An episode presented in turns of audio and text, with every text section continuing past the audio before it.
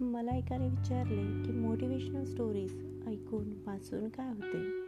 मी उत्तर दिले की मोटिवेशनल स्टोरीज वाचून किंवा ऐकून आपल्याला इतरांच्या चुका कळतात. जेणेकरून त्यांनी त्यांच्या आयुष्यात केलेल्या चुका परत आपण आपल्या आयुष्यात करू नये.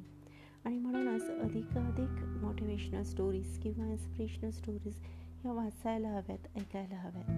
चला तर मग आज अशीच एक मोटिवेशनल स्टोरी आपण ऐकूया.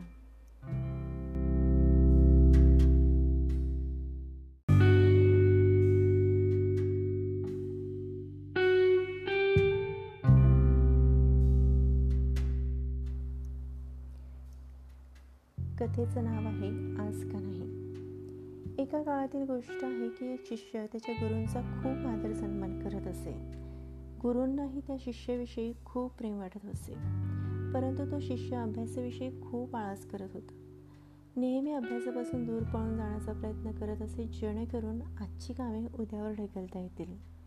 आता गुरुजींना पण त्या शिष्याविषयी खूप चिंता वाटू लागली होती. त्यांना ही भीती होती की हा जीवनाच्या संघर्षात हरणार तर नाही ना? आळसामध्ये कोणत्याही व्यक्तीला कर्मशून्य बनवण्याची पूर्ण ताकद असते हे गुरुजी जाणून होते. अशी व्यक्ती कोणतेही कष्ट न करता फळाची अपेक्षा करत असते आणि आळशी व्यक्तींमध्ये जलद निर्णय घेण्याची क्षमताही नसते. आणि जरी निर्णय घेतला तरी तो लगेच कामात आणणे त्यांना जमत नाही. आणि नशिबाने मिळणाऱ्या संधीचा फायदा उठवण्याच्या कलेमध्येही ते कुशल नसतात. शेवटी गुरूंनी आपल्या शिष्याच्या कल्याणासाठी त्यांच्या मनात एक योजना आखली. एके दिवशी शिष्याच्या हातात काळ्या दगडाचा तुकडा देऊन गुरुजी म्हणाले मी तुला जादुई दगडाचा तुकडा दोन दिवसासाठी देत आहे आणि मी दुसऱ्या गावात जात आहे. ह्या दगडाने तू ज्या लोखंडी वस्तूला स्पर्श करशील त्याचे सोन्यात रूपांतर होईल. पण लक्षात ठेव सूर्यास्तानंतर दुसऱ्या दिवशी मी तो दगड तुझ्याकडून परत घेईन. शिष्य ही संधी मिळाल्यामुळे खूप खुश झाला.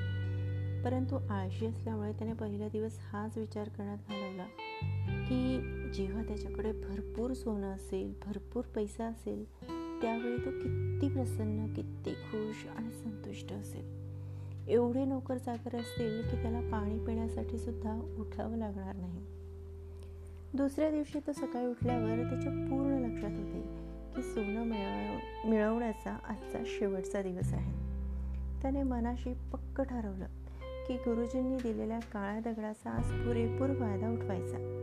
त्याने ठरवलं की तो बाजारात जाईल आणि लोखंडाचं मोठे मोठे सामान विकत घेईल आणि त्याला सोन्यात परावर्तित करेल. दिवस पुढे सरत चालला होता परंतु तो अजून ह्याच विचारात होता की अजून खूप वेळ आहे आपल्याकडे. कधीही बाजारात जाऊन सामान घेऊन येऊ शकतो आपण? त्याने ठरवलं की दुपारचं जेवण झालं की आपण सामान घ्यायला बाजारात जाऊया. परंतु जेवल्यानंतर त्याला विश्राम करण्याची सवय होती. आणि त्याने बाजारात जाण्याऐवजी थोडा आराम करण्याचा विचार केला. परंतु शेवटी तो आळशीच. तो इतका काळ झोपी गेला की जेव्हा उठला तेव्हा कळले की सूर्यास्त होण्याच्या मार्गावर आहे. आणि आता तो वेगाने बाजाराकडे पळू लागला. परंतु रस्त्यातच त्याला गुरुजी भेटले. आणि त्यांना बघता क्षणी त्यांचे पाय धरून तो त्यांची विनवणी करू लागला की अजून एक दिवस त्याला तो दगड देण्यात यावा. पण गुरुजी ऐकायला तयार नव्हते. आणि शिष्याचं श्रीमंत होण्याचं स्वप्न स्वप्नच राहिलं. परंतु या घटनेवरून शिष्याला खूप मोठी समज मिळाली. त्याला त्याच्या आळशी स्वभावावर खूप वाईट वाटत होते. त्याला समजले की आळस हा त्याच्या आयुष्याला शाप आहे. आणि त्याने प्रण घेतला की तो आजपासून कोणत्याही कामापासून दूर पळणार नाही. आणि आयुष्यात कष्टाला खूप प्राधान्य देऊन एक सक्रिय व्यक्ती बनवून दाखवेल.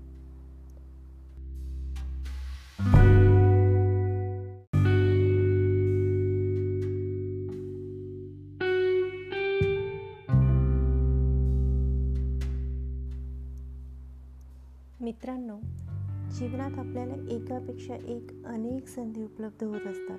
परंतु खूप लोक ह्या संधी केवळ आळसामुळे वाया घालवतात. म्हणून मी तुम्हाला सांगू इच्छिते की जर तुम्हाला यशस्वी आनंदी श्रीमंत व्हायचं असेल तर आळस हा सोडावाच लागेल. आणि आपल्याला विवेक आणि आपल्यामध्ये विवेक कर्मजागृती यासारख्या गुणांना विकसित आपण करायला हवे. जेव्हा केव्हाही कोणतेही आवश्यक काम टाळण्याचा विचार तुमच्या मनात आला तर स्वतःला एक प्रश्न जरूर विचारा. आज का नाही